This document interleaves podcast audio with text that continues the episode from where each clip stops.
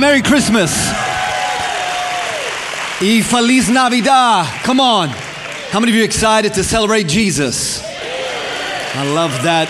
Let me take a moment, look at the camera in the back of the room. I want to say hello to our extended church family. If you're new here, we're actually one church in two locations. So we have our broadcast campus, that's all of you here at our South Metro Atlanta campus, and then 700 miles north of here in Germantown, Maryland. Come on, let's welcome our Germantown campus.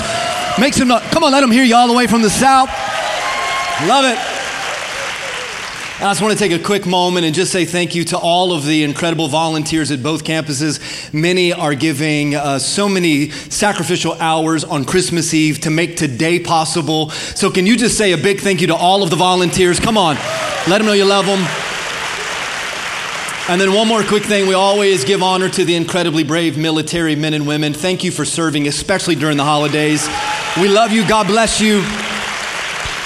All right, let me ask you a question. Both campuses, uh, how about some kids? Let me ask the kids. So, even if you're a kid at heart, any kids excited for Christmas? Come on, make some noise, kids. Where you at? Man, it's, it's happening, isn't it? In the morning, we're going to wake up and really discover if we are on that nice list. And uh, some of us are, are, close to the edge, aren't we? So you got you got a few hours here, kids. I'm going to give you the best advice I can give you in the morning. Okay, kids, listen to me. I'm your pastor. Listen to me. This is very important. In the morning, I want you to wake up really, really, really, really early, about 4:30 a.m. early. Come on, 4:30 a.m. early. Go get in bed with your folks or your grand folks and wake them up. Right, kids? Come on, one more time, kids. You excited? Yeah, I know you are. I'm excited too. There's a lot, there's a lot of reasons to be excited for Christmas. Uh, you and I, we could make a list of all the things that we enjoy about the holiday season, we love about Christmas, the things that, that make our traditions in our families, and the things that create nostalgia for us, and so many wonderful uh, themes at Christmas. But, I, but I've discovered one thing that I believe all of us can agree on that we love about Christmas. And I've yet to find anybody that would challenge my thinking on this. And if you try to mess this up today, security's gonna get you. Come on, somebody. But here it is. I know that we all love candy. Come on, do you love some candy? No, no, do you really love some candy? I know you do because statistics tell us that the average American eats almost 25 pounds of candy every single year. Look at somebody next to you and say, hello, come on now, 25 pounds of candy. And I know we love candy. I love candy. Uh, the fastest way to my heart is to buy me some peanut butter M&Ms. Come on, somebody. Love me some M&Ms. Uh, I know you've got your favorite candy. As a matter of fact, on the count of three, let me hear at both locations your favorite candy. Yell it out at me. One, two, three. Favorite candy. All right. Well, well, I know that you love it. I'm gonna prove to you how much you love it. You probably love it more than you even realize. I'm gonna give you a candy test. You ready? I'm gonna give you a candy test. So here's how the candy test is gonna work. Participation, everybody jumping in with me. I'm gonna give you, I'm gonna give you four different candy slogans. You're gonna tell me which type of candy or which brand of candy is connected to that particular slogan. Does that make sense? If you got me, say I got you. Let's get a little practice round in here. Here we go. Here's the first one. Melts in your mouth, not in your hands. M&M's. Let me just say this. If you didn't get this one, the next three, it's impossible. Come on now. This one right here is easy. So, melt in your mouth, not in your hands. Any M&M fans in the room? Come on, that's me right there. M&M guy. All right, here's the next one. Taste the rainbow. Skittles. I always thought if I could be some famous, like, uh, you know, pop star or rapper, I'd go by the name Skittles. Because at the end of all of my all of my songs, I can be like, "Taste the rainbow." I don't know. Anyway, how about this one? Hungry? Why wait? Grab a. Nice. Come on. How many of you are batting a thousand right now? You haven't missed one. You're all in. Okay, here we go. Sometimes you feel like a nut, sometimes you don't. I heard somebody in the back say schizophrenia. No, no. It's almond joy or mounds. Almond joy or mounds. How many of you got them all right? Let me see your hands. You got them all right. Well, you're going to get a reward. I know, I know what I'm gonna do because you passed the candy test. Would anybody like some candy? Free candy right here, right now. Here's what I need I need some like candy eating mute music. Can you give me that? Oh, yeah. Look under your seats on the end of each row. There's some buckets with candy in it. Come on, everybody, grab some candy. Both campuses, get you some candy. Pass those buckets down. Enjoy them. Come on now.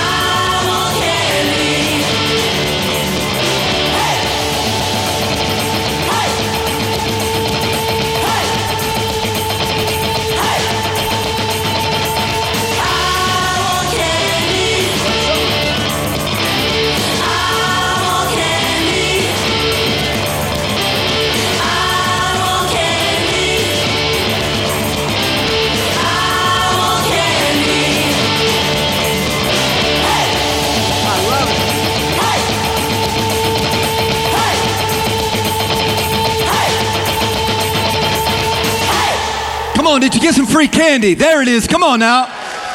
Wave it at me real quick. Come on, if you got your candy, some of you already got it in your mouth. Keep it in your mouth. That's all right. Hey, I can uh, I can actually tell you the entire Christmas story by only using candy.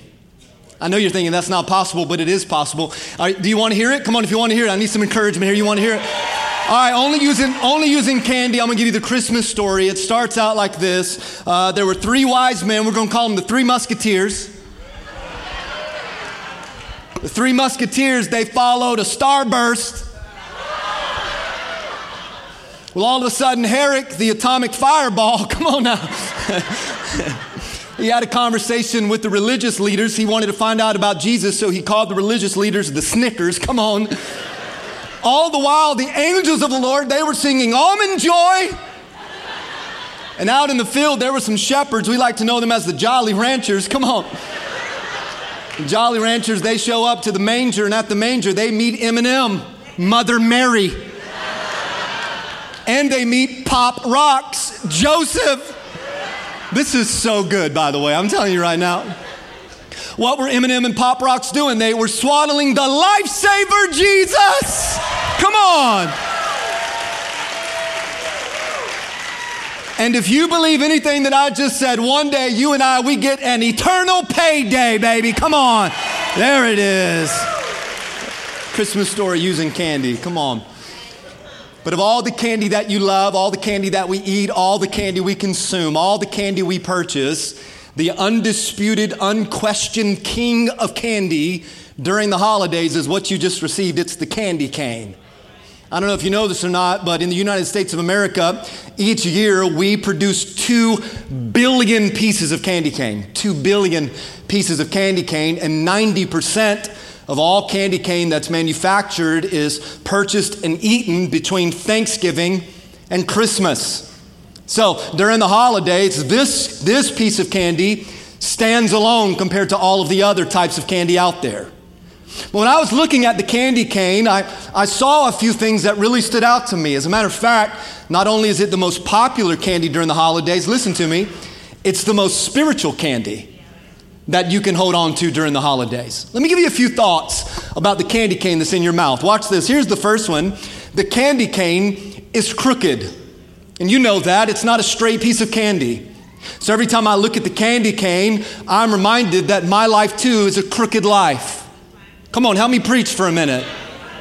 The Bible says it this way in Romans 3:23 that we've all sinned, we, we've all fallen short of the glory of God. Uh, we, we've all got a rebellious streak. We've all got a rebellious spirit at times. We've all got a little hypocrite on the inside of us. Or maybe you've had a bad business deal and you've labeled somebody as a crook, she's a crook, or he's a crook. Let's be honest, we're all crooks. We are.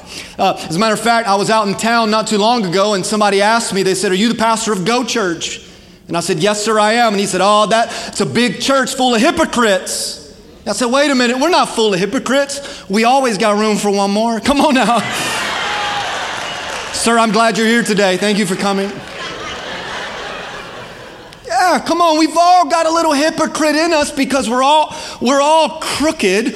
Only through Jesus can he make the crooked places straight. As a matter of fact, Luke said it this way in the book of Acts. He was talking about, about Simon Peter, and he said that Simon Peter just continued to preach for a really long time. Listen, when I'm dead and gone, don't write stuff like that about me. I just preach long because I want to be like people in the Bible, right? And he said, but the whole time that Peter is preaching this long sermon, the meat of the message is we got to be saved from this crooked generation. Hey, you don't even have to turn on the TV to know that we live in a perverse world, that we live in a crooked world, that, that people's lives are messed up. And at the end of the day, when we look at that candy cane, we can remember that our lives are crooked, but thanks be to God for grace and mercy. This is a good place to say amen right there. Come on. Oh, come on, 4 p.m. Let's go. Come on. There we go. So the candy cane is crooked. Here's a second thought about the candy cane the candy cane is shaped like a shepherd's staff. Did you notice that? You probably did. You're smarter than I am. It's shaped like a shepherd's staff. Now, here's what's interesting about that analogy is that the Bible in the New Testament likens us as sheep. So whenever we read in the Bible about us, we're referenced as sheep, and we think that's really great that God looks at us like one of his creations, but he called us sheep. Sheep are incredibly dumb animals. And I try, I asked the Lord one day, I said, God, why did you label us as sheep? And I heard a voice from heaven say, Because you're real bad. Come on, that's funny too. that is funny, by the way. Now, Jesus is our good shepherd. And Jesus, if you consider that piece of candy cane to be like a shepherd's staff, there's a couple of reasons that the good shepherd would use that staff. One of the primary uh, uses or needs for a shepherd is two particular utensils. The psalmist David says it like this in Psalm 23 Even though I walk through the valley of the shadow of death, I will fear no evil. And watch this for your rod and your staff, they comfort me. So a good shepherd always has a rod, and a good shepherd always has a staff. But the uses of the rod and the staff are universally different. The purpose of the rod is all about protection. So the shepherd, the good shepherd, would use the rod anytime that a lion, tiger, or bear, I knew you were going to do that. I knew it. Anytime something would come out of the woods to try to harm the flock, then the good shepherd would use the rod for protection.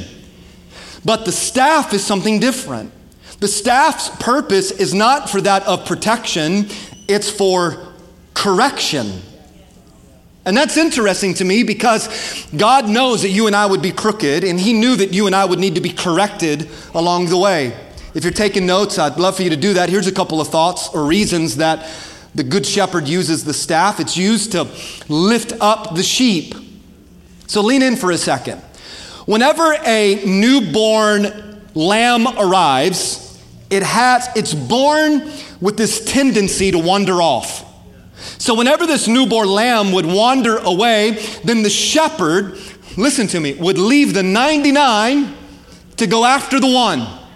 And instead of picking up this newborn lamb with his human hands, he would take the hook part of the staff and lift up the baby lamb and return it to his mother. Why would the shepherd use the shepherd's staff to lift up the lamb and not his human hands? Here's why. I'm glad you asked because he was afraid that the stench of his human hands would allow the mother lamb to reject the newborn baby lamb. Just like the Good Shepherd Jesus. Jesus lifts us up to remove the stench of the world from us. Come on, church, that's really good right there. As a matter of fact, the psalmist David said it like this in Psalm 40. He said, For you with your righteous right hand, you lifted me from the slimy pit. I don't know how many times you've ever experienced the lifting you up from the Good Shepherd, but I know in my life there have been plenty of times I've wandered away, but God, in His goodness, in His sovereignty, and in His grace, He lifted me up. Can I get somebody to testify to that truth right there? Here's another reason. Not only does He use the shepherd's staff to lift us up, but He also uses the staff to guide us. So again, it's the tendency of, of sheep to wander. Their, their heads are always down and they're grazing, and before you know it, they're away from the flock. So, a good shepherd will take the, the pointed end of his staff, and listen, here's a key word to this point, and he'll apply pressure to the side of the animal. And the pressure lets the animal know that I need to be guided back into alignment. And I had this thought on this Christmas Eve. Maybe some of the pressure that you're under is not about rejection, it's about correction. Maybe you didn't get the promotion in 2019 like they had promised you, not because God is rejecting you, but God needs to correct some things in you so that when you do receive the promotion, now you can receive it with a spirit of thanksgiving and humility. Maybe you didn't get the Christmas bonus like you hoped to get, and you think, God, why have you rejected me? And God said, I'm not out to reject you, I'm out to correct you. And before you get the bonus, let me just get you back in alignment with the understanding that all good gifts come from the Father above. Am I preaching all right today? So may, maybe the pressure that you feel in your life is more about the Good Shepherd guiding you and correcting you than it is about anything else. Let me give you a third thought. We've got a few more minutes. Hang in there with me. A third thing about this candy cane that you hold on to, or some of you have devoured, is this the candy cane is white and red. I went to college to learn stuff like that. Come on now. Now, now in the Bible, uh, numbers mean something, names mean something, colors mean something. So when you study about the colors of white and red, there's significance there. The white in that candy cane represents the purity of God. That, that God sent us Jesus, and Jesus is perfect, He's spotless, He has no stain or blemish. And Jesus, because he is righteous, he comes down from heaven. He makes his way to the cross. He was sacrificed and he was innocent. He was a man who had no sin and never sinned, yet bore the weight of our sin on his shoulders. Are you listening to what I'm trying to tell you? And because of his purity and because of his righteousness, now for all who say yes to Jesus, we can be washed white as snow. As a matter of fact, Isaiah, Isaiah records what the Lord says like this Though your sins are like scarlet, I'll make them white as snow. How does God take our crookedness and our sin and our guilt and our shame and our rebellious spirit? How does God take all of our wrong, all of our mess ups, all of our mistakes, all of our sin. How does God take all of the labels that your family has put on you, your friends have put on you, society has put on you because of the decisions you've made? How does He take all of that and wash them white as snow? I'll tell you, it's through His blood. I want you to hear me real loud and real clear. There is still power in the blood. Come on, somebody. There is power in the blood. I'm almost done. Watch this. Sin always requires a payment. Romans says it this way for the wages, the wages, the payment of sin is death. So you go back to the book of Genesis with Adam and Eve, and Adam and Eve, they, they fall short, they fall into temptation, they sin, and ever since the beginning of humanity, man has tried to figure out a way to make atonement for their sin. So in the Old Testament, it would be the requirement of sacrificing an animal. You would take an innocent animal, you would sacrifice it on the altar, you would sprinkle its blood, and, and that blood would provide atonement for your mistakes.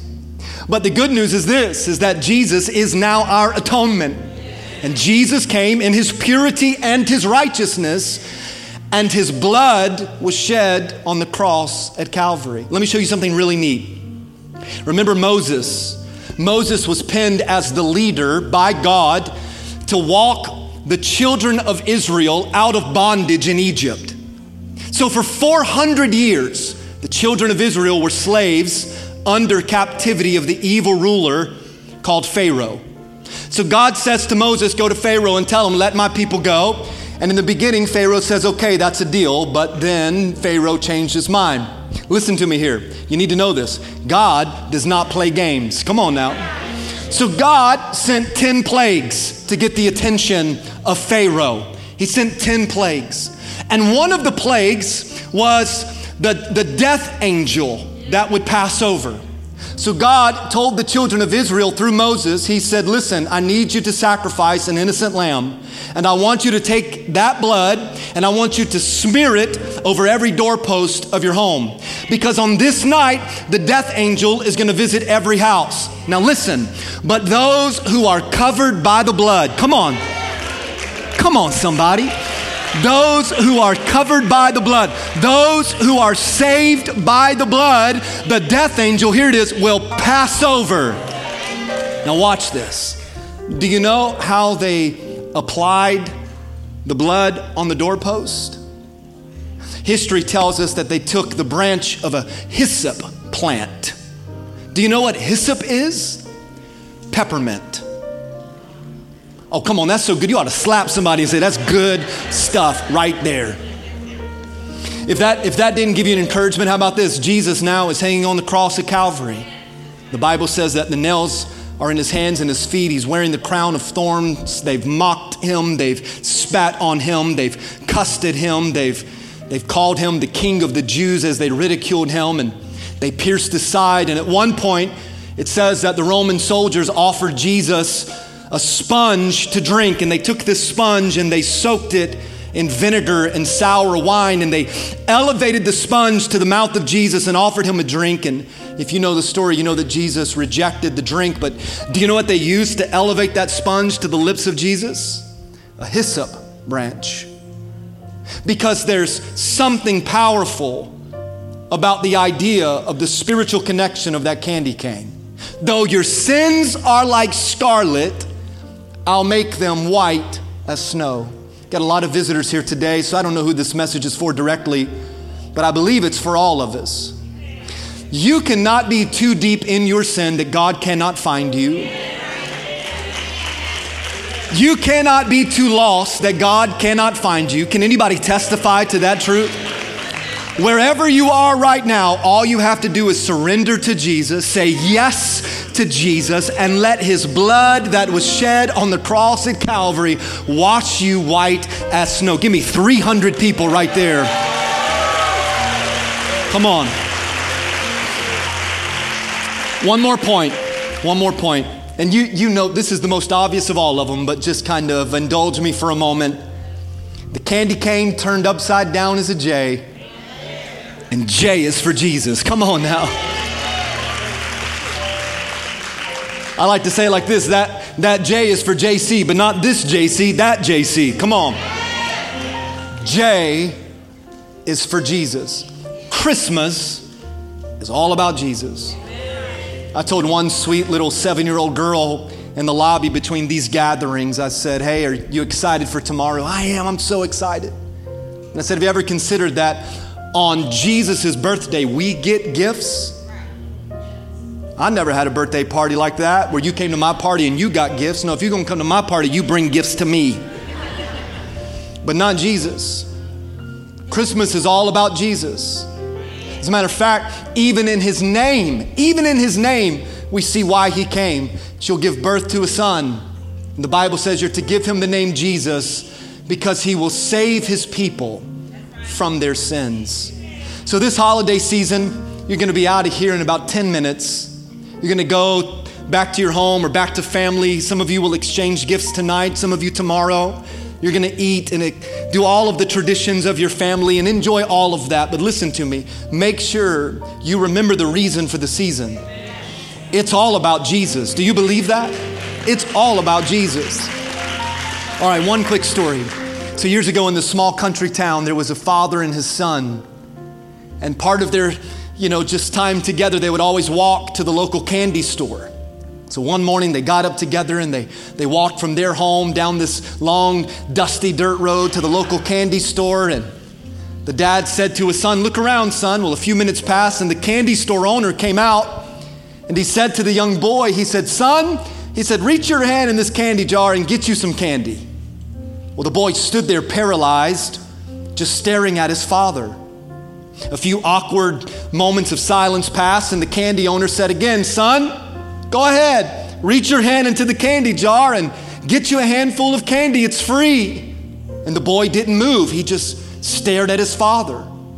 A few more seconds passed, and the candy owner said, Young man, reach your hand into the candy jar and get you some candy. I'm not going to charge you anything. Well, at this point, the father had kind of felt embarrassed, so the dad just reached his hand in the jar and grabbed a handful of candy. They both said thank you to the candy store owner and they made their way outside of the shop. They walked a few steps, and the dad said to the son, He said, Son, why didn't you respond after every time the candy store owner said, Reach down and get some candy? And the little boy, with the biggest grin on his face, looked at his dad and he said, Because I know that your hand is bigger than mine. Come on.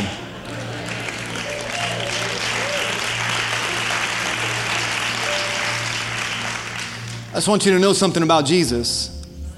His hand is bigger than yours.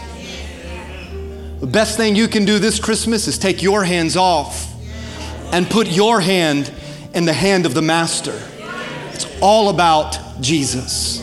Every, every Sunday that we meet together, I try to give you a closing question. So on Christmas Eve, I thought, know, maybe I should give you a closing challenge. Families coming together for this celebration, and some of you out of towners just spending some time with us. I want to give you something that you can really consider in this holiday season. So here, here's my closing challenge. Very, very straightforward. Psalm 34 8. I want you to taste and see that the Lord is really good. Hear me for a second. Don't take my word for it. Try God. Taste and see just how good the Lord is. Maybe your marriage is lacking some flavor because you haven't tasted and seen how good the Lord is. Maybe your calling is lacking a little spice because you're trying to keep your hand on it. But if you would just taste and see how good the Lord is, here's the result. Here's the result of, of removing your hand and letting God's hand come in. Watch, you're blessed. When you take refuge in Him, the Bible says that you are blessed. So, the best thing you can do this Christmas season, take your hands off and let His hand take over. Every head bowed, every eye closed for just a moment. You know, Lord, every time I prepare a message, I pray that it would touch the heart of someone. Never my intention to get up here and to entertain or to be a stand up comedian.